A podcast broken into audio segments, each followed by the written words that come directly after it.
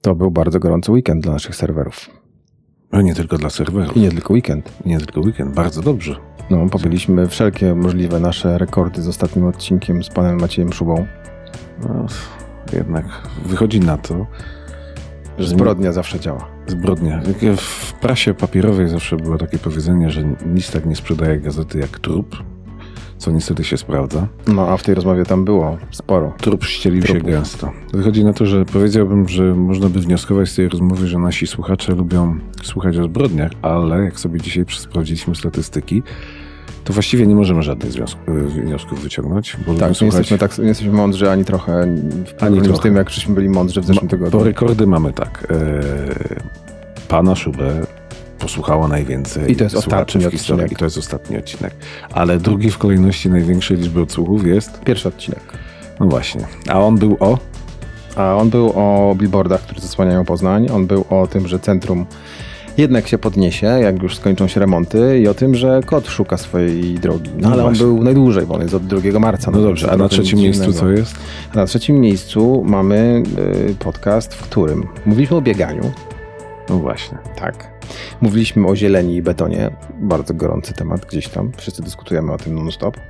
I mieliśmy pamiętnego księdza, który mówił, że pomniki Jana Pawła II wcale nie są potrzebne. Okej, okay, czyli różnorodna tematyka. A teraz ściga ten odcinek już, y, odcinek zdaje się z naszą y, specjalistką psychiatrii dziecięcej. Tak? tak, no to z tego, tak, to już jest gdzieś tam w pierwszej piątce i wniosek jest taki, że musimy iść w kierunku udzielania porad psychiatrycznych i psychologicznych oraz kryminalistyki.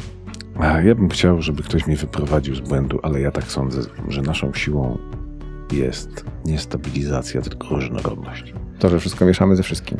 Tak jest. Zobacz, ilu ciekawych ludzi jest w Poznaniu. A ledwie czubek góry lodowej tknęliśmy. To prawda, ale już mamy około 50 gości chyba prawie. Nie? Dzisiaj jest Czekaj, odcinek 23. No, no, no, ponad 50 gości już. Odcinek 23 dzisiaj. 23. Odcinek 23. Najczęściej mieliśmy trzech gości na odcinek. Teraz mamy jeden. Spokojnie 50 przebiliśmy. Będzie. Będzie. Nagadaliśmy się, nie? Tak, no ale to jakby wszystko zmierza do tego, żebyście się cofnęli do tych 22 odcinków i poszperali w nich, bo, bo tam jest dużo bardzo, bardzo fajnych rozmów, a myśmy jeszcze wam to ułatwili, uruchamiając stronę internetową, na której w bardzo łatwy sposób można z jednej strony znaleźć e, nazwisko, znaleźć gościa, bo mm, można sobie włączyć wyszukiwarkę, ale po drugie mm, tam jest też taka opcja, którą dodaliśmy, w której można zobaczyć, w którym momencie podcastów mm, rozpoczyna się która rozmowa. Czyli jeżeli nie chcecie słuchać całości, jesteście zainteresowani konkretną rozmową, to sobie wchodzicie, wybieracie tą 23 minutę na przykład i macie konkretnego gościa. Tak, ale to i tak jest błąd, bo ten pierwszy na pewno był fajny i ten drugi czasem. Znaczy my zachęcamy do tego, żeby My zachęcamy do tego. Zwłaszcza, że można e, platformy podcastowe na to pozwalają, można sobie rozmowę przerwać w dowolnym momencie, później ją kontynuować. No jak zwykle namawiamy oczywiście do tego, żebyście korzystali z e, aplikacji podcastowych, bo tam to jest najwygodniejsze. Jak chcecie, to możecie przewijać, ale generalnie rzecz biorąc dostajecie powiadomienia i e, subskrybujecie te podcasty, które lubicie i tam jest najfajniejsze i najwygodniejsze. Ale dla miłośników e, dobrze zrobionych Róbcie stron internetowych wchodźcie na drugawersja.pl. Naprawdę e, mogę powiedzieć, oczywiście nieobiektywnie, że podoba mi się nasza strona. No oczywiście, że jest fajna. Obiektywnie. Nie no, absolutnie. Świetna strona. Świetna strona. Nie widziałem lepszej nigdy. No, no. Ale jakiego mamy świetnego fotoreportera? Fotoreportera mamy świetnego? Tak, tak. Okej. Okay. Zapoznasz mnie. Musimy nadać imię e, tej dziewczynie. A, She. She. To nie fotoreporterka, to jest świetna artystka, która robi dziwne twarze. No ale już się tak, naucz. Tak. Właśnie nie wiem, czy dobrze się nauczy. E, a mieliśmy mieć gościa na temat sztucznej inteligencji. Jeszcze chwilę poczekamy. Tak, poczekamy chwilę, ale z drugiej strony już tyle wszyscy powiedzieli tej sztucznej inteligencji, że ciężko będzie coś wyciągnąć. A jest e, się cały czas zaskakuje, ilu w Poznaniu mamy ekspertów i to nie takich domorosłych, tylko prawdziwych ekspertów od budowania sztucznej inteligencji. I każdy zrobi swoją. Jeżdżą po świecie. Aha, po świecie jeżdżą. Po świecie jeżdżą. Okay. Dlaczego ich tutaj jeszcze nie było? Może i dobrze. Nauczymy się korzystać ze sztucznej inteligencji, potem będziemy myśleli, mm, co dalej. No dobra, wracamy Ale do tymczasem żywi ludzie rozmawiają z żywymi ludźmi. Tak, po tych emocjach, które były w zeszłym tygodniu związane z kryminalnym Poznaniem lat 80. i 90., dzisiaj Do czego jeszcze wrócimy? do czego tak? A, zagrodziłeś mi, że jeszcze te trupy z szafy będziesz wyciągać. będę wyciągał trupy z szafy. E, Dzisiaj zmieniamy temat, ale też będzie emocjonująco. Bo dzisiaj porozmawiamy o trzeciej stronie medalu. No i to ja nic więcej nie dodam. To ty musisz zagajać. Dobrze, to teraz przerwa i za chwilę wracamy.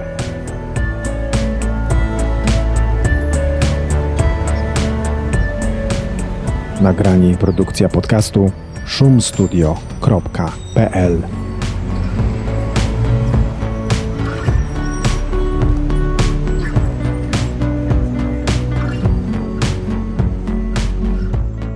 No to Michał, z kim dzisiaj rozmawiasz? O trzeciej stronie medalu. Dobra, trzecia strona medalu to jest ta strona, ym, która siedzi w rozbracie.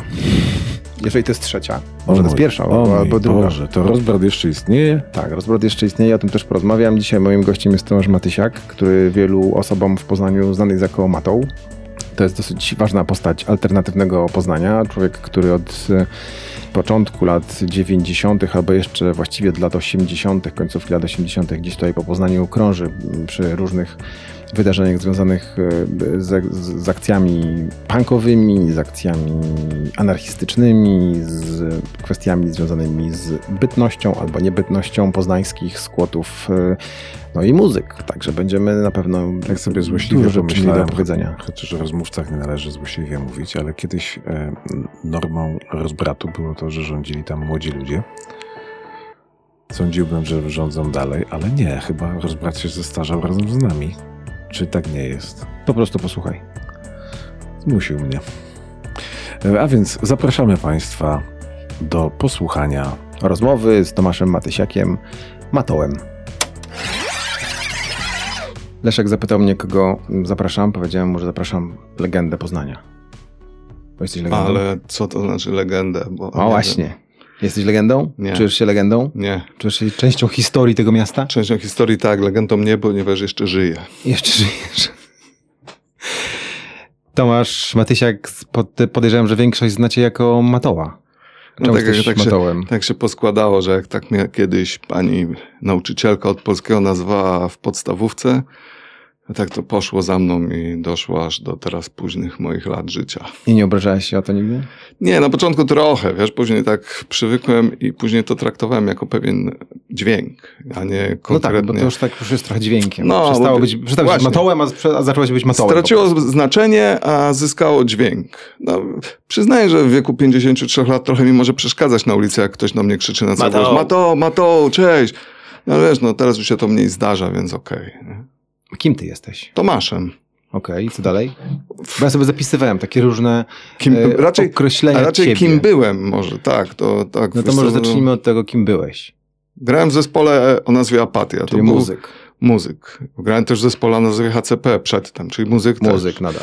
E, Pierwszą moją pracą w życiu to był montażysta wystaw w Domu Kultury pod Lipami. Nieciekawe. Ciekawe, bo spotykałem, wiesz, w tej instytucji kultury tam pod Lipami wtedy e, kierowniczką była niejaka Ruda, Elżbieta Bednarek. To, była, to jest człowiek, legenda tego miasta i ona prowadziła ten dom bardzo dobrą, tą kulturę bardzo dobrą ręką i tam były naprawdę fajne rzeczy. W związku z czym widziałem parę fajnych rzeczy, spotkałem paru fajnych ludzi, nauczyłem się tego i owego i koniec, nie? I co, dzięki niej zostałeś muzykiem? Nie, nie, muzykiem Nie. już zostałem wcześniej. A. Muzykiem zostałem dzięki sobie właściwie. Ale generalnie dzięki temu, że pracowałem w takich, a nie innych miejscach, też mogłem tą moją pasję łatwiej realizować. Być może dlatego, że ta praca była taka, a nie inna. Dobra, Nie? to wracamy do wizytówki. Muzyk, zaraz do tego dojdziemy. Potem pracowałem, Nie tam, na razie jeszcze, y, na No razie dobra. próbujemy opisać, kim jesteś. Muzykiem byłeś. muzykiem byłem, już nie. Anarchistą Byłem, jestem i pewnie umrę. jesteś. Także Punkiem, Byłem, jestem i pewnie też umrę punkiem. squattersem, E, Generalnie osobą wspierającą skład rozbrat jak najbardziej tak. Squattersem jest wtedy, kiedy się tam mieszka. Owszem, mieszkałem na rozbracie i tworzyłem ten rozbrat od początku i, i tak, jako taki tak. wrócimy. Weganinem. Tak, o, zaczęło się od bycia wegetarianinem i to było jakieś 32 lata temu, a jakieś 20 lat temu przeszedłem na weganizm i do dzisiaj jestem weganinem i pewnie tak umrę. Wrócimy do tego. Aktywistą? Tak, e, związanym od lat z Federacją Anarchistyczną Poznań i z wszystkimi akcjami, wszystkimi działalnością, z całą działalnością, jaką się z tym wiąże. Czego zabrakło? Wszystko. Podróżnikiem. Podróżnikiem. O, to ja sobie zapisuję jeszcze podróżnik, dobra. Okej. Okay. Muzyk. Apatia. Właściwie na początku to e, wczesne, połowa lat Ale to jak to? Obudziłeś się któregoś dnia powiedzieć, okej, teraz będę muzykiem? Nie, nie, nie. Wiesz to, to jest tak, że na początku zostałem punkiem w wieku lat, nie wiem, 12 czy 11, kiedy tak e, na początku lat 80 ta fala wzbierała. Jarocin? Tak. E, pierwszej roczin w 84 roku, o ile mnie pamięć nie myli, ta, ale to już jako punk. E, w szóstej klasie podstawki jako punk. Później wiadomo, no, hmm, zainteresowanie tą, tego rodzaju muzyką, słuchanie takich zespołów, gdzieś tam kołaczące pod sufitem marzenie o tym, żeby być może zagrać w jakimś zespole. No i druga połowa lat 80. pierwszy taki zespół. Który no dobra, się... ale to jeszcze raz wróćmy do tego. To był punk, to filozofia czy muzyka? Wiesz co, jak masz e, 13 lat, to, to tak... tylko muzyka. To, generalnie to jest konglomerat muzyki, wyglądu i trochę jakby filozofii, której nie do końca A, no rozumiesz, ale, ale gdzieś tam coś ci, coś ci się w tym podoba, coś cię fascynuje i tak, nie? No i tak po prostu się rozwijasz, w zależności od tego, co wybierzesz, w którą stronę się rozwijać to takim zostajesz. No, ja, mi się tak udało, że wszystko zaczęło mi się dobrze rozwijać. Wygląd, filozofia i muzyka i, i okej. Okay, Pierwsza kapela? Pierwsza kapela to um, z chłopakami z osiedla. Nazywaliśmy się Szok. E, na przeglądzie w Domu Kultury, gdzie graliśmy taki niby konkurs o to, żeby można tam mieć próby, to kierownik tego Domu Kultury powiedział, że to był rzeczywiście dla niego szok. szok. Ale no generalnie nieźle. Byliście jedną kapelą punkową? Nie, nie, nie. Wtedy nie. jeszcze zbombardowana laleczka e, próbowała, żeby tam załapać się na miejsce na próby, czyli inna poznańska legenda punkowa. I ta taka rzeczywiście stara i naprawdę dobra i szanowana. No i ten szok to tam trochę, trochę, oczywiście bez jakichś specjalnych e, sukcesów poza próbami no, w domu. w domu kultury mieliście próby. A tak, krótko, sukces. krótko. Później mieliśmy w domach prywatnych i na działce u kolegi, gdzieś tam pod Strzeszynkiem, czy pod innymi koziegłowami. Zaczęło się od szoku. Zaczęło się od szoku, później, e, później e, w jakiś fantastyczny sposób udało nam się sklecić skład i stworzyliśmy zespół HCP i to był zespół pierwszy poważny nasz zespół. No i w 88-89 roku 8889, bo to tak można tak to ten. Y, wydaliśmy singla w Szwajcarii. Mm, I to jako, był, jako HCP? HCP. Tak. A I co to znaczyło? Coś? Hardcore Poznań. Hardcore Poznań. Oczywiście wiadomo, że to były odniesienia do HCP poznańskiego jakby, ale generalnie bardzo chodzi, bardziej chodziło o to, że to znaczyło Hardcore Poznań. Wydaliśmy tego singla w Szwajcarii. E, I to była Pierwsza polska kapela, która wydała, która wydała singiel w niezależnej wytwórni za granicą. Który rok to był? To był 88 rok bodajże. Albo 80... komuny ciężkie. Taki już znaczy, ciężki, zwie, ale... zmierzch, zmierzch komuny, tak. Ale tak, tak, rzeczywiście tak. Załatwione to oczywiście jakimiś swoimi prywatnymi kontaktami. Wyszło tego singla 2000, do dzisiaj jest raczej ciężko dostępny. Było ok. Potem Perkusista poszedł w kamasze, bo wtedy trzeba było. było znaczy nie trzeba było, ale wiadomo, że można było się wymigać, ale niektórzy się nie migali aż tak bardzo. W końcu poszedł w te kamasze, a my postanowiliśmy kontynuować dalej naszą muzyczną karierę i założyliśmy drugi zespół, kolejny, Apatię. No i z tym zespołem później graliśmy już 23 lata. Nie do śmierci. No, i było dobrze. I to było coś, co jakby najbardziej chyba wpłynęło na to, na, na mnie w moim życiu, bo to była taka 23-letnia super przygoda i, i ważna rzecz, wiesz, przekazywanie rzeczy. Mieliście fan klub? Nie, i bardzo dobrze. Generalnie zawsze byliśmy przeciwko jakimś takim, wiesz, takim Ale historycznym... same się tworzą. Ale to są historyczne, rea... historyczne reakcje ludzi, którzy no były, nie wiedzą, co są zrobić. Widziałem klipy z waszych koncertów, były historyczne reakcje. E, no, to inna sprawa, za to nie jesteśmy odpowiedzialni, ale na przykład konsekwentnie odmawialiśmy dawania autografów, uważając, że jest to jakiś burżuazyjny przesąd. I dziękuję bardzo, autografy nie. Ale gdzieś pewno funkcjonują jakieś które są wiesz, niesamowicie dużo warte. W wiesz, nie, mam nadzieję, że nie, bo nie. mam nadzieję, że nikt mojego autografu nie odnalazł, bo wiesz, PESEL, autograf i, i kredyt okay. wzięty i po co mi to? E, nie, Kocham cię, Matą. Byliśmy, byliśmy, byliśmy zespołem punk rockowym, byliśmy zespołem hardkorowym, byliśmy zespołem niezależnym z kręgu DIY, czyli do it yourself, zrób to sam. I tak traktowaliśmy tą muzykę i to, co robimy, traktowaliśmy to jak najbardziej serio szczególnie w formie przekazu, ale też doskonale się bawiliśmy podczas tego. Nie? No i dlaczego ten ostatni koncert? To się skończyło? No wiesz bo... co, 23 lata grania w jednym zespole to jest strasznie dużo czasu. Zmęczenie materiału? Ja myślę, że ja, ja, ja się trochę zacząłem wypalać w tym wszystkim i nie, czułem, że też brak mi jakichś pomysłów, też trochę zmęczenie materiału i myślę, że to był dobry moment, żeby po prostu zakończyć tą karierę. A reszta ekipy? Gra? Reszta ekipy różnie. Grywała, gra, coś tam robi, tak, tak. Jakoś tam się trzymają przy muzyce. Starzy y, rockerzy, starzy rockowcy, są- starzy punkowcy nie, nie, wracają. Czy Nie, ma to wrócić Nie, nie, nie, nie, to nie, ma, nie mamy nic wspólnego z rockiem yy, i tak dalej. Jesteśmy, punk zespołem, rock, jesteśmy zespołem hardkorowym, jesteśmy zespołem niezależnym, jesteśmy, byliśmy zawsze z dala od głównego nurtu, mimo że czasami nam proponowano, zawsze konsekwentnie odmawialiśmy, dziękuję. A, po prostu. Ma zagrać jeszcze? Nie. Na pewno. To już jest zamknięte. Nigdy nie mówię na pe- nigdy nie Jasne. można mówić na pewno, ale, ale nie po to się zespół rozpada, żeby się z powrotem reaktywować. A, Chyba, nie, że w grę no wchodzi- tak to nie zawsze działa. Nie, no to zawsze działa tak, że zespoły reaktywują się dlatego, że czują dobrą kasę za to, i, a nam nigdy na pieniądzach nie zależało, więc lepiej zakończyć to w dobrym momencie, a nie odgrzewać swoje kotlety w nieskończoność. A może to jest czas, żeby od, odgrzać e, młodych faszystów z refrenem Nie, to jest, nazizm. to jest dramat, e, to, co się dzieje, ale generalnie nie odgrzewamy kotletów. Jest mnóstwo innych młodych zespołów. Moglibyśmy założyć nowy zespół, zagrać nowe rzeczy, ale powrotów do starych rzeczy, do starych form i treści to raczej nie przewiduję. Są em, kapele młodych punkowców? W ogóle są kapel. młode punki w No, tej chwili? oczywiście, że tak. No, oczywiście, że tak. Są młodzi ludzie, którzy. gdzie? Wiesz, no, bo ty, ty, ty używasz teraz tego słowa młode punki, a to No. tak nie do końca jest teraz już jednoznacznie, jednoznaczne. To już nie jest takie że widzisz ludzi z irokezami. Te punki w pewnym momencie przestały się nazywać punkami. Mówiły o sobie w różny sposób, że są, ze, nie wiem, związani ze stroną niezależną, są punkami, hardkorowcami, czy tak, i tak dalej, i tak dalej. W związku z czym to jest To co trochę... ich łączy? To jest gener...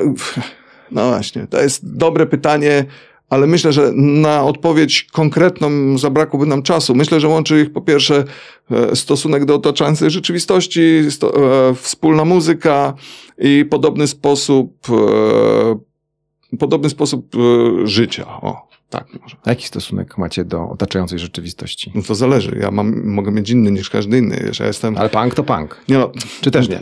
Nie, nie, no, wiesz, punk to jest określenie raczej subkultury pewnej, określenie muzyki, a ty mi się pytasz o stosunek do życia, stosunek do życia nie może być subkulturowy, to jest, wiesz, to już są polityczne tematy i, i ja jestem anarchistą i wiesz, dla mnie jest, dla mnie niektóre rzeczy są proste, jakbyś mi się zadał pytanie, to ja ci odpowiem od razu, nie, ale jak, ale jak mi się spytasz o, to, o ten sam temat z perspektywy punka, no to ci mogę odpowiedzieć, że no, co, co, punk, punk, nie. Z punku do anarchizmu, czy z anarchizmu do punku się przechodzi? Czy to się łączy?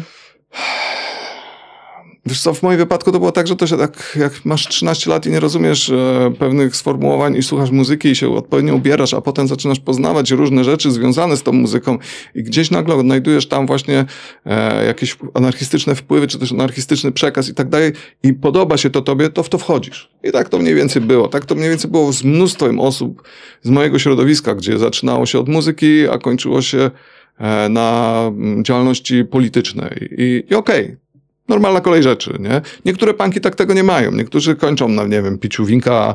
E, Słuchaniu muzy. Słuchaniu muzy, tańczeniu pogo i okej, też dla nich to jest punk. I okej, ja się z tym zgadzam, bo to jest punk. Punk jest subkulturą, a nie jest ruchem politycznym, więc, więc niech zostanie tak.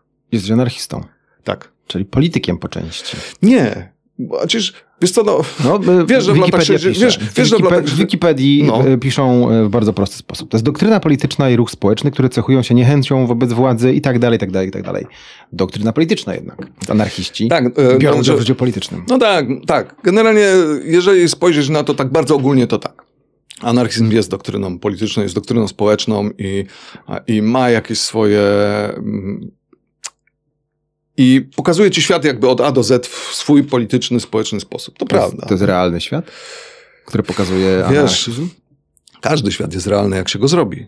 To nie możesz tak mówić. I Jak mi się pytasz, czy to jest realne, to e, pomyśl sobie, czy 300 lat temu myśleli, że realne będzie latanie samolotem, czy też ma posiadanie ogrzewania w domach centralnego. Wszystko można zrobić. Do tego potrzeba po prostu chęci i o jakieś tam odwagi i ludzi, którzy to rozumieją. I okej.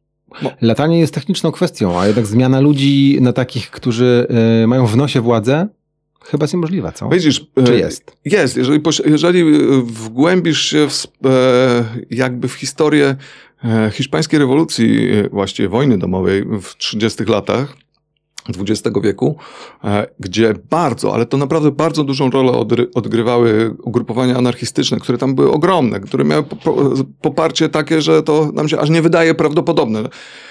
I, i zobaczysz, co, to, co oni, ci anarchiści tam wprowadzali, to może się okazać, że rzeczywiście jest to, jest to realnie możliwe, ponieważ do dzisiaj istnieją dokumenty, które, jest taka książka, w której można to przeczytać dokładnie, z dokumentami, z wyliczeniami, ze wszystkim, jak działały, e, jak działały e, komuny rolnicze, całe wsie w Aragonii, w Katalonii, e, w jaki sposób oni tam się rzą- rządzili, w cudzysłowie byli oczywiście. szczęśliwi?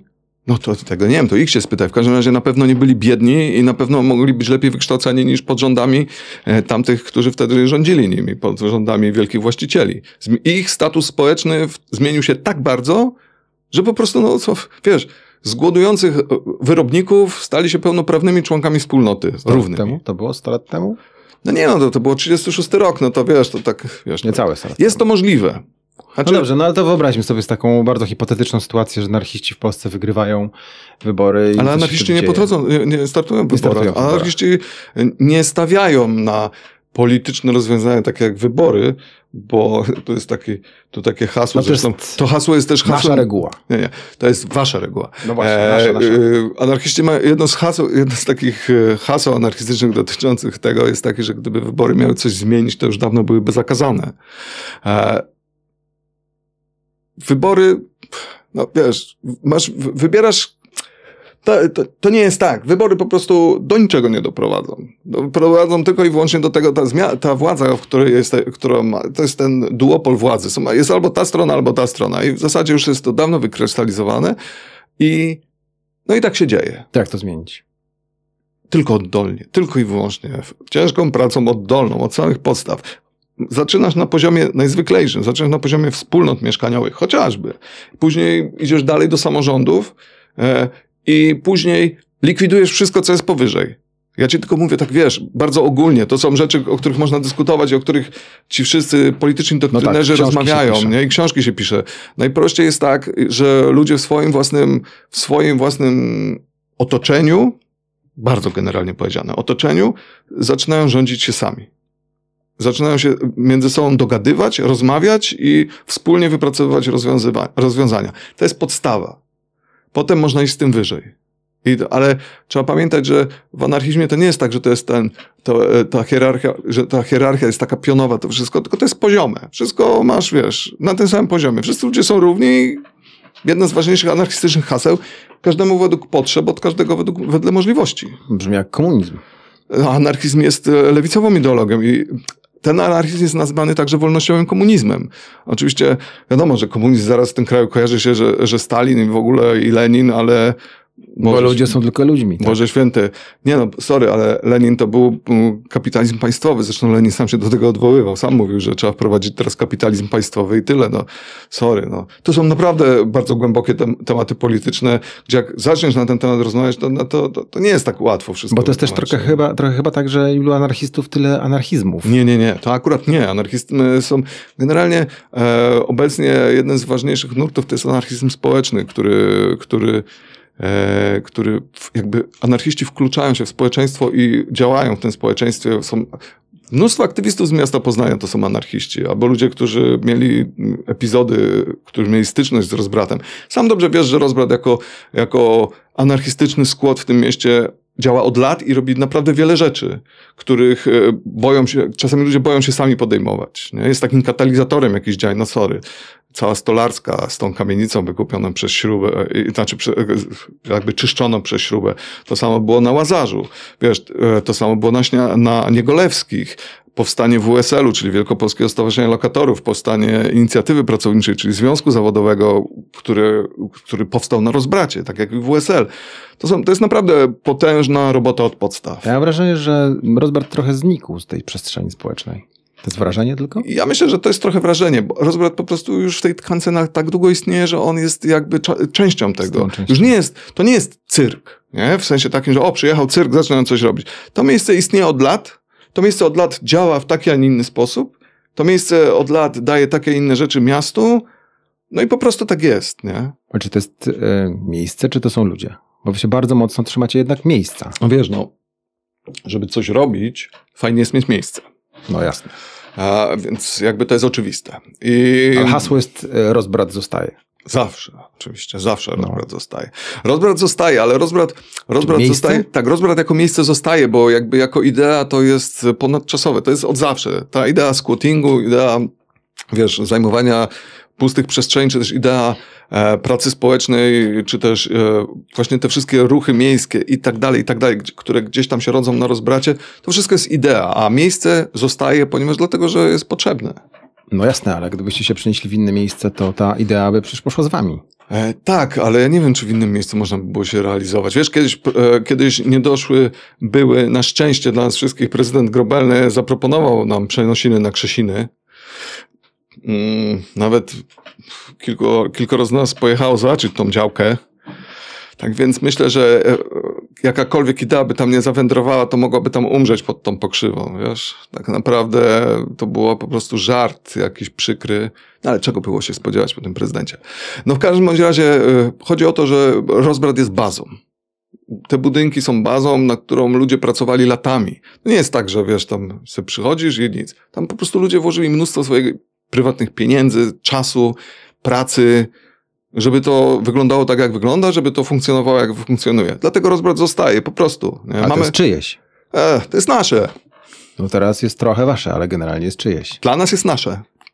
E, To jest absolutne podważanie prawa własności, ponieważ e, przez lata było nieużywane, przez lata nic się tam nie działo. E, Generalnie jest też tak, że mm, to, że jest czyjeś, jest to jakiś dziwaczny i bardzo podejrzany zbieg okoliczności oraz, nie, oraz niezbyt jasnych interesów początku lat 90. O tym wszystko można przeczytać na stronie rozbratowej. To też jest dosyć skomplikowany temat. My to uważamy za swoje, ponieważ myśmy tam przyszli, myśmy to odnowili, myśmy tam użyli mnóstwo pracy, my tam działamy, no i tyle. No tak, no ale przychodzi właściciel, mówi, oddajcie mi to, bo to jest moje. No, sorry. A ty mieszkasz w mieszkaniu własnościowym. A czym, czym innym jest prawo do używania, a czym innym jest prawo do posiadania. No jakby ktoś przyszedł do twojego domu, Ale czemu on nie zamieszkał, przychodził? Czemu ten właściciel nie przychodził do, od e, początku do, tam na ten to teren? gdzie jest ta granica? No, granica jest prosta, myślę. Granica jest prosta, to widać. Wiesz, mówienie o, właśnie o tym, o czym chciałeś mnie zaczepić, o tym mieszkaniu, że ktoś przychodzi, Mhm. to, są, to jest posuwanie tego, to jest posuwanie tej dyskusji do granic absurdu. Bo jeżeli ja bym na przykład nie mieszkał w tym mieszkaniu, trzymałbym je, nie wiem, na cele spekulacyjne, czy tylko po No prostu trzymał. wyjechać na wakacje na pół roku. Nie, no to jest, ale to jest wszystko posuwaniem do granic absurdu. Ja teraz nie mówię o takich rzeczach, bo to jest oczywiste. Ja tam mieszkam, e, wyjeżdżam na wakacje, jest okej, ale jeżeli to mieszkanie stoi puste przez 25 lat i a na zewnątrz ludzie po prostu nie mają gdzie mieszkać, No, ale no sorry. nie stał pusty przez 25 Rozbrat lat. stał pusty bardzo długo. Jeżeli Jak długo? kilka ładnych lat. Kilka lat. E, Ponadto, no Michał, wiesz, to bardziej chodzi o to, że naprawdę warto by było się zagłębić w tą historię rozbratu, bo to o wiele łatwiej jest dyskutować wtedy, kiedy wiesz, że rozbrat to e, była ziemia, która została oddana pod zastaw bankowi za wysoką pożyczkę i ta pożyczka nigdy nie została spłacona. To był po prostu przekręt. Wszystko jest na stronie rozbratowej wytłumaczone. Co, nie ja- jestem po to, żeby to tłumaczyć. Bardziej mi chodzi Tak. o to, że bardziej mi chodzi o to, że e, w przypadku mieszkań, gdzie ty wyjeżdżasz na wakacje, to wiadomo, no, zajmowanie takich mieszkań, no to nie jest okej. Ale w przypadku e, nieruchomości, które leżą odłogiem, których, o które nikt nie dba, które e, mogłyby doskonale służyć społecznie, być otwarte i służyć społeczeństwu, bo to jest akurat najważniejsze, to jest, to oczywiście jak najbardziej jestem za tym, żeby te miejsca były zajmowane e, i przywracane do użytkowania publicznego. Ale przez kogo? Przez każdego, Przez kto tych wejdzie? ludzi, kto, którzy chcą to zrobić. Wiesz co, ja też tak pytam o ten rozbrat, bo właśnie mm, przygotowując się tutaj Mhm. do, do wywiadu, trafiłem na historię z Wrocławia, gdzie gdzie powstał skład na działce u starszych osób i te, dział, te, te, te starsze osoby chciały wrócić na tą działkę, sprzedać ją e, i się okazało, że panowie i panie ze składu powiedzieli, sorry, teraz to jest nasze. Słuchaj, e, nie... Bo właśnie py, dlatego pytam o tą granicę. Nie chcę, nie chcę, Wchodzić nie chcę, nie chcę wypowiadać się na temat tego Wrocławia, bo ja po prostu nie wiem. Ja kojarzę tą sprawę i z tego co wiem, to były różne kontrowersje, ale ja nie wiem o tej sprawie nic. Okej. Na tyle, żeby móc o niej dyskutować. Chodzi mi o to, że, e, chodzi mi o to, że w ogólności zajmowanie pustych, nieużywanych nieruchomości jest dla mnie jak najbardziej okej. W ogólności. A gdzie jest granica nieużywania nieruchomości? No, to wiesz, nie? Przejdź się po mieście, to zobaczysz, ile jest. Zobacz, odzysk, który został jakby oddany, w dalszym ciągu stoi pusty. A ob- obiecanki były niesamowite, że tam No wszystko... był że- właściciel. wszystko było. Równie dobrze mogli, ludzie, którzy tam mieszkali, mogli tam zostać. Bo nic się tam nie dzieje. No po co ten budynek stoi? No to budynek chyba jedna z najbardziej zagadkowych historii To jest- tego miasta. Wiesz, to ty uważasz, że to jest zagadkowe, a dla mnie to jest skandal, że e, w mieście stoi, w którym e, kolejka do lokali socjalnych jest ogromna, stoi pusty budynek, z którym nikt nic nie może zrobić. No, prywatny. A trudno. To może trzeba tym prywatnym przedsiębiorcom pozabierać te lokale. Wiesz, pojedziesz do Hiszpanii, do Katalonii, to zobaczysz, jak to jest rozwiązywane. Nie? Tam, tam wiesz, no, nic nie jest idealne, ale tam może za to, że nie używasz czegoś, że wiesz, że trzymasz to puste, możesz płacić ogromne kary, a w końcu możesz to stracić. Druga strona medalu tam jest taka, że tam jest prawo, które mówi, że jak wejdziesz, to cię nie można usunąć. I wchodzą bardzo dobrze, mafie, sam- ale wchodzą mafie, które każą sobie płacić haracz za to, że wyjdą. Tak, oczywiście. Ja tam, e, wiesz, ja akurat sytuację stamtąd znam bardzo dobrze, e, bo właśnie tak tam mieszkałem. I nie byłem żadną mafią. Po prostu realizowałem swoje potrzeby mieszkaniowe, które jest trudno zrealizować. y, I tyle, nie? Nie doprowadzałem do niszczenia e, miejsca, e, nie rujnowałem go, dbałem i okej. Wszędzie. Wszędzie. przyszedł właściciel i powiedział, Ale to- no, e, ma- musisz się wynieść. Właściciel, mo- tak, właściciel może to zrobić. Właściciel może to zrobić, tylko musi wytoczyć proces i musi się Ale to odbyć. wyniósłbyś się dobrowolnie? E, To jest pytanie, na które ci nie odpowiem, bo nie wiem. Po prostu nie wiem. Zresztą. Od czego to zależy? Słuchaj, zależy to od tego, czy masz gdzie mieszkać, czy nie. Jak, jak lubisz mieszkać na, pod mostem, to możesz się wynieść. I tyle, nie? Prosta sprawa. To są, to nie bo to jest, patrzysz na, ten, na to tylko i wyłącznie pod, e, e, z punktu widzenia właściciela, a to jest bardziej skomplikowane.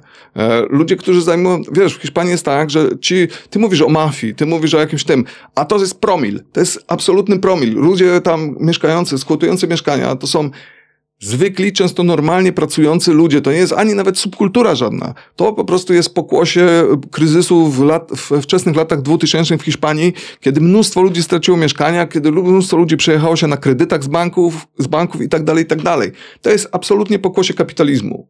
I teraz ci ludzie po prostu chcą gdzieś mieszkać. Mo- Możesz ich zacząć na ulicach, Mo- mogą mieszkać pod mostami albo w śpiworach gdzieś na ulicy. Ale w moim przekonaniu lepiej jest, żeby ci ludzie wzięli, pozajmowali te puste mieszkania, które są własnością banków i które po prostu stoją puste latami. No, czyimś kosztem.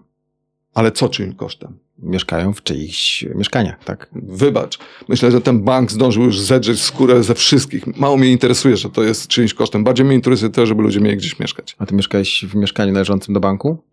Nie do prywatnego właściciela. Okej. I nie przyszedł. Mm, Przychodził, ale mówił, że to wreszcie się o to musi zabrać, ale z drugiej strony tam, tam prawo jest o wiele bardziej skomplikowane w stosunku, w tym stosunku. Na przykład, e, jeżeli masz powyżej 10 mieszkań, i to, to, znaczy nie, nie, w ogóle nie, dobra, nie wchodzę w to, bo nie chciałbym skłamać tam, bo to jest naprawdę zbyt Hiszpania skomplikowane. jest daleko. Ale, ale e, faktem jest, że tam, tam nie jest tak, że możesz mieć nie wiadomo ile nieruchomości pustych i po prostu sobie bimbać. Po prostu, nie? Tam albo płacisz, albo, e, albo co. I to jest rozwiązanie. No jest to rozwiązanie. Jest to co Płacenie prawda za rozwiązanie. dziewiątą, dziesiątą nieruchomość. Wiesz co, jest to rozwiązanie na, na poziomie państwowym i to jakby z mojego punktu widzenia, z punktu widzenia anarchisty jest słabe, ja, znaczy słabe, jest gorsze. Ja wolę, żeby ludzie sobie sami zajęli te mieszkania i tyle, a państwo nie reagowało. Ludzie nie zajmują mieszkań po to, e, żeby, nie wiem, organizować tam dzikie orgie, tylko po to, żeby tam mieszkać, żyć, normalnie pracować. Być może w końcu się gdzieś dogadali nawet z tym właścicielem, no ale wybacz, Barcelona, turystyczne miasto, wiesz jakie tam są czynsze? Anarchia. po prostu. No nie, no, można, tak, można to tak spłycać, no. Po prostu realizujesz swoje potrzeby mieszkaniowe. Każdy z nas jest w o wiele lepszej sytuacji życiowej, a są ludzie, którzy są w sytuacji życiowej fatalnej. U nas to jeszcze pewnie czeka, więc, e, więc to, to się jeszcze okaże, co, co się zacznie dziać. Nie? Byłeś w Barcelonie i wróciłeś do Poznania? Tak. Wyjeżdżasz? Ja wyjeżdżam w ogóle. Ja lubię podróżować po świecie i jeżdżę szczególnie do Azji oraz na subkontynent indyjski. To są moje Subkontynent indyjski, czyli do Indii. Tak, no, ale tak to się, tak na to tak mówią. Się, tak to ładnie lepiej brzmi. Tak ładnie brzmi, ale to rzeczywiście ten kraj jest jak kontynent, no po prostu. No jest duży. No. I wracasz do Indii regularnie? No, staram się jak najczęściej tam jeździć. No, byłem tam na razie pięć razy. Staram się wracać. Czemu tam wracasz? Bo bardzo lubię ten kraj. Za co? Bardzo lubię ten kraj za to, że jest zupełnie inny niż każdy inny. Niż Polska. Niż każdy inny. Każdy inny. no, niż Polska to na pewno. Nie? Jest tam bardzo ciepło, ludzie są bardzo przyjaźni, uśmiechają się, jest bardzo dobre wegetariańskie, wegańskie jedzenie, jest niedrogo jak dla nas. Jest fajnie. Jest też zupełnie inaczej. Co ty tam robisz? Chodzę chodzę, podróżuję, jeżdżę, leżę na plaży, zwiedzam miasta, rozmawiam z ludźmi, nie wiem, mieszkam w tanich hotelikach, żywię się w lokalnych barach, rozmawiam z ludźmi po raz kolejny. Spędzam tam czas. Po prostu spędzam czas gdzie indziej. Robię zdjęcia, piszę bloga podróżniczego. No, ale wracasz na końcu do nas. Tak, no gdzieś, no wracam, no co mam zrobić, nie? Wiesz, no nie zostanę tam, chociaż może bym kiedyś chciał, ale myślę, że myślę, że różnice kulturowe czasami potrafią, potrafią zabić. Ale, ale rzeczywiście Indie to jest, to byłby dobry kraj, żeby jakoś zakończyć swój żywot, szczególnie jego południe, tam, tam gdzie jest ciepło, gdzie jest fajne bardzo morze. tak, tam jest bardzo ciepło, to prawda. Nie? To przez cały czas, chyba mi to nawet dziwi, że my w ogóle poruszamy ten temat, czy, czy jesteś weganinem, czy nie jesteś weganinem, mhm. E, ale zapytam cię o ten weganizm, bo ty byłeś jednym, nie wiem, może z niewielu jeszcze wtedy ludzi, którzy rzucali mięso pod koniec, nie mięso. co? To mięso Gdzieś rzucam normalnie. W 90 latach, tak? Bo tak, jeszcze wcześniej. Ja, ja zacząłem być wegetar wegetarianinem w 90 albo 91 roku. I to było trudne wtedy. I to było trudne, to prawda. Wtedy, wtedy nie było zbytnio rozwiniętego rynku, właściwie powiedzmy że szczerze, w ogóle nie było rozwiniętego rynku wegetariańskiej żywności. Ja pamiętam, że myśmy mieli o tyle szczęście, że jeździliśmy na koncerty, jeździliśmy sobie na przykład do Czech na koncerty, bo tam nas, czy wtedy do Czechosłowacji, tam nas zapraszali i stamtąd można było sobie przywozić kotlety sojowe albo proteinę sojową, coś co teraz jest zupełnie czymś normalnym, a wtedy nie. Mm, no i przywoziliśmy sobie, jak jeździliśmy też, nie wiem, za, za zachodnią granicę też sobie coś przywoziliśmy, no a potem to zaczęło się jakoś coraz bardziej rozwijać, bo tych wegetarian i wegan zaczęło przyby, przybywać. No i wiesz, no i później już, już się powoli, powoli zaczęło, ale tak, lata 90. to raczej była swoja własna kuchnia. Wtedy było trudne, a teraz jest drogie. Bo tak, jedzenie, tak, tak, tak mimo wszystko wegańskich rzeczy jest to prawda. nawet droższe znaczy, niż mięsnych. To jest akurat zabawne, bo, bo, bo, tak naprawdę te wszystkie rzeczy powinny być o połowę tańsze, ale są tylko drogie dlatego, że są opisane jako wegan. I, I, to jest kolejny, kolejny cios ze strony systemu, ponieważ wykorzystuje jakiś tam trend, tylko po to, żeby dużo zarabiać. No i faktycznie. Chociaż wiesz, jak tak się dobrze rozejrzysz, to znajdziesz sobie budżetowe żarcie wegańskie i wegetariańskie. Jasne, nie? Wegetarianom jest o tyle łatwiej, że mogą jeść ten pseudo-ser żółty, który tam nie wiadomo z czego jest zrobiony, a no, no weganom jest trochę trudniej. Jajka mogą jeść. Jajka mogą jeść, dokładnie. można wszystko zrobić. Mleko i w ogóle, nie? E, ale muszę ci powiedzieć, że ja nie odczuwam problemu z e, jakby z tworzeniem sobie diety wegańskiej, z jedzeniem wegańskich, y, y, wegańskiego żarcia, absolutnie. Bo ty sam robisz też. Sam jestem też kucharzem w pewnym sensie. Kucharzem. E, to, że robię rzeczy, to tam robię dla siebie, nie? Ale generalnie e, Generalnie sobie czasami gotuję dla większej ilości osób i, i, i, wiem, że jest to możliwe, wiem, że jest to łatwe i wiem, że jest to tanie. Tylko po prostu trzeba, trzeba już przekroczyć pewien e, pe, pe, pewną rzekę trzeba przekroczyć, żeby już e, dostać... E, Masę krytyczną. Tak, tak. I później już ci jest łatwiej, nie? E, szukałem rozmów z tobą. Mhm. Znalazłem mhm. rozmowę chyba ostatnią z 2015 roku w Głosie Wielkopolskim. Usiadłeś z Szymonem Szymkowskim Welsenkiem. Mhm. Powtórzył, powtórzyłbyś to dzisiaj?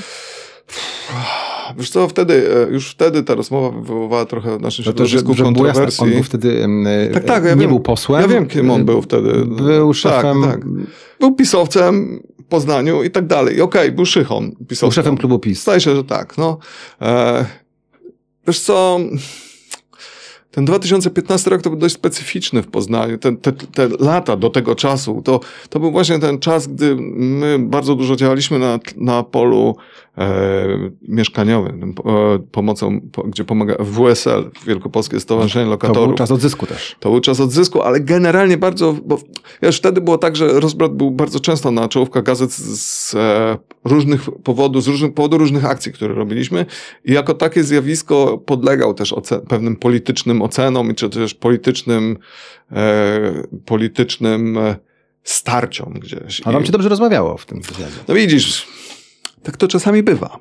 To nie jest tak, że my się zgadzamy, my, nie jest tak, że my jesteśmy z jednej paczki, ale wiesz, jak ktoś mówi, że 2 plus 2 jest 4, a drugi mówi, że 2 plus 2 jest 4, no to się zgadza. Bez względu na to, e, czy, czy jeden jest taki politycznie, czy drugi taki. Są pewne rzeczy, które nie podlegają dyskusji, które gdzieś tam, gdzieś tam ludzie się zgadzają. Nie? I to nie bez względu na ich polityczną prowinencję. Akurat wy żeście szli w tym samym kierunku, bo powiedziałeś w tym wywiadzie, Rzeczywiście w wielu dziedzinach SLD i PiS w Poznaniu działają w tym samym kierunku co my. Działalność PO pozostawiam bez komentarza. No bo tak było. To był ten czas. Ale bo tak kiedy było. Szliście w tym samym kierunku. E, Może Podobno. inaczej. To jest, to jest inaczej, bo myśmy ten kierunek zapoczątkowali, to oni poszli, bo poczuli trochę, wiesz, e, polityczną krew i trochę też poszli w tym kierunku. No nie ukrywa, nie czarujmy się, że e, politycy raczej rzadko kiedy robią coś sami z siebie, raczej robią to po to, żeby zbijać swoją polityczną, swoje polityczne punkty na tym.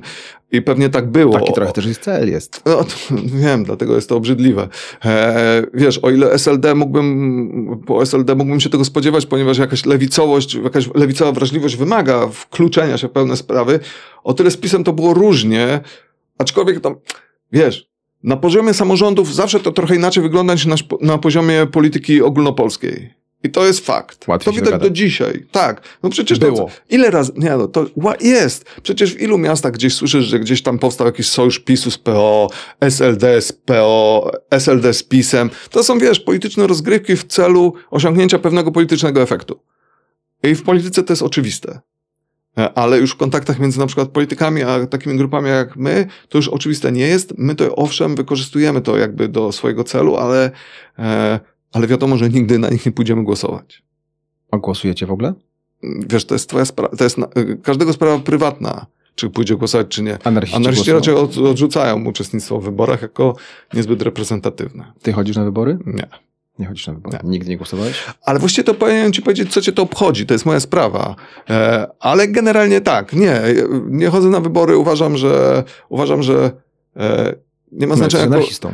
co? Jesteś anarchistą. Tak, jestem anarchistą. Uważam, że nie ma znaczenia, kogo się wybierze i tak będzie tak samo, bo, bo pamiętam, że e, za różnych rządów po prostu zawsze było tak samo. Raz trochę bardziej ciepło, raz trochę bardziej zimno, ale generalnie polityka na tym polega, że oni realizują interesy pewnych grup i tyle, nie? No, ale Ale nie być społecznie. Częścią tej Nie, ale oni interesy, e, realizują pewnych e, interesy grup interesu, a nie społeczeństwa. I, tak, I taka jest różnica. My, my próbujemy realizować interesy społeczeństwa, pomagając w tych oddolnych ruchach. Oni raczej realizują polityczne interesy pewnych grup, jak na przykład, nie wiem, deweloperzy, jak na przykład, nie wiem, leśnicy, którzy rżną drzewo, jak na przykład, wiesz, prezesi dużych spółek.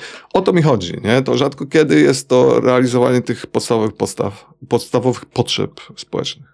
Zwróciłem uwagę, że mm, troszeczkę mm, rozbrat i te wszystkie środowiska związane z rozbratem zginęły mm, z, z tego takiego krajobrazu poznańskiego, Mhm. politycznego, ale może to ma też y, trochę wspólnego z tym, co, y, co powiedział pan Szynkowski-Welsenk, że on powiedział tak, Mam w ogóle takie poczucie, że w naszym mieście anarchiści są poznańscy, czyli bardziej uporządkowani i mimo wszystko bardziej legalistyczni niż gdzie indziej. Wiesz co, Jesteście? bo to jest problem... Uporządkowani? To jest problem rozumienia anarchizmu jako ruchu społecznego, bo wszyscy sobie wyobrażają, że anarchiści to powinni podkładać bomby i podpalać mm, komisariaty.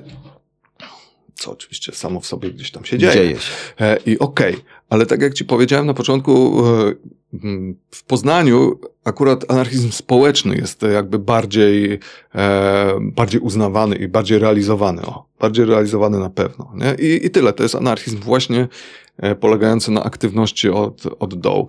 A to, czy są poznańscy, to może byli tacy, bo bo ta grupa jest raczej wymieszana. Część jest z Poznania, część jest ludzi, którzy przyjechali tu studiować, zostali. E, być może nauczyli się pewnych jakichś tam poznańskich rzeczy, ale ja bym tutaj nie mitologizował z tą poznańską porządnością, bo to jest jak jest różnie. Nie? Przez cały czas tak kręciliśmy się wokół e, odzysku. Też na forach przeróżnych, przy okazji na przykład dyskusji o rozbracie, pojawia się informacja, że dostaliście 125 tysięcy złotych za to, że mhm. wyprowadziliście się mhm. wtedy z odzysku. Co się stało z tą kasą? Ale to wszystko było jasne, to wszystko było oczywiste i nic tam to nie było, że to nie myśmy dostali te pieniądze, to dostał Wielkopolskie Stowarzyszenie Lokatorów. I te pieniądze jest, są przeznaczone, były przeznaczone na statutowe cele Wielkopolskiego Stowarzyszenia Lokatorów. Co robi WSL? Zawsze można zobaczyć, w, w, że tak powiem, we wszystkich dokumentach i raportach. A od kiedy powstał WSL, to w tym mieście tak wiele się zmieniło, jak chodzi o prawa lokatorów, że to nawet policja już wie, co trzeba robić w niektórych przypadkach, co kiedyś po prostu było czymś niespotykanym, a teraz policja wie, co to jest, co, je, co jest grane, jak przy, na, znaczy nie wszystko oczywiście, ale część policji już sobie zdaje sprawę, że to nie jest tak, że można wywalić kogoś na bruk po prostu od tak, wyrzucając kogoś z domu, nie? Zrobiliście dobrą robotę. Oj, WSL zrobił bardzo dobrą robotę. Przyznaję, że to był jeden z najlepszych, e, jedno z najlepszych posunięć rozbratu. Tak jak zresztą inicjatywa pracownicza, związek zawodowy. Tu akurat moja wiedza jest trochę mniejsza, ponieważ bardziej gdzieś tam przy tym WSL-u niż w inicjatywie, ale generalnie to są te same poziomy działalności. Od samego dołu próbujesz wiesz, rozmontowywać niektóre rzeczy, nie? A to, przestaniesz kiedyś być anarchistą? Nie, no anarchizm jest świetny. Anarchizmem się człowiek rodzi i umiera? Nie no, rodzi nie, ale, ale umiera na pewno. Anarchizm jest dobry. Anarchizm jest, anarchizm jest e, taki naturalny. Jest taki, wiesz, nie ma tak władzy. Nie ma władzy, nikt ci nie, każe, nikt ci nie mówi, że musisz, nikt to, nad tobą nie trzyma bata, nie ma tyranii, jest równość. Ludzie są, ludzie zaczynają tak samo, kończą tak samo, jest w porządku. Jak u Disneya. wiesz, wiesz to, co ja mogę powiedzieć w 10 sekund? No. Wystarczy. No. Dziękuję ci bardzo. Moim gościem był Tomasz Matysiak, czyli Matoł. E, jednak upieram się przy tym, że jedna z legend Poznania w każdym razie dla wielkiej grupy ludzi. Dla niewielkiej grupy ludzi. Dla niewielkiej. Zgubiłeś? Nie. Nie, zgubiłem. W każdym razie legenda po śmierci. Legenda po śmierci. Dziękuję ci bardzo. Dziękuję bardzo.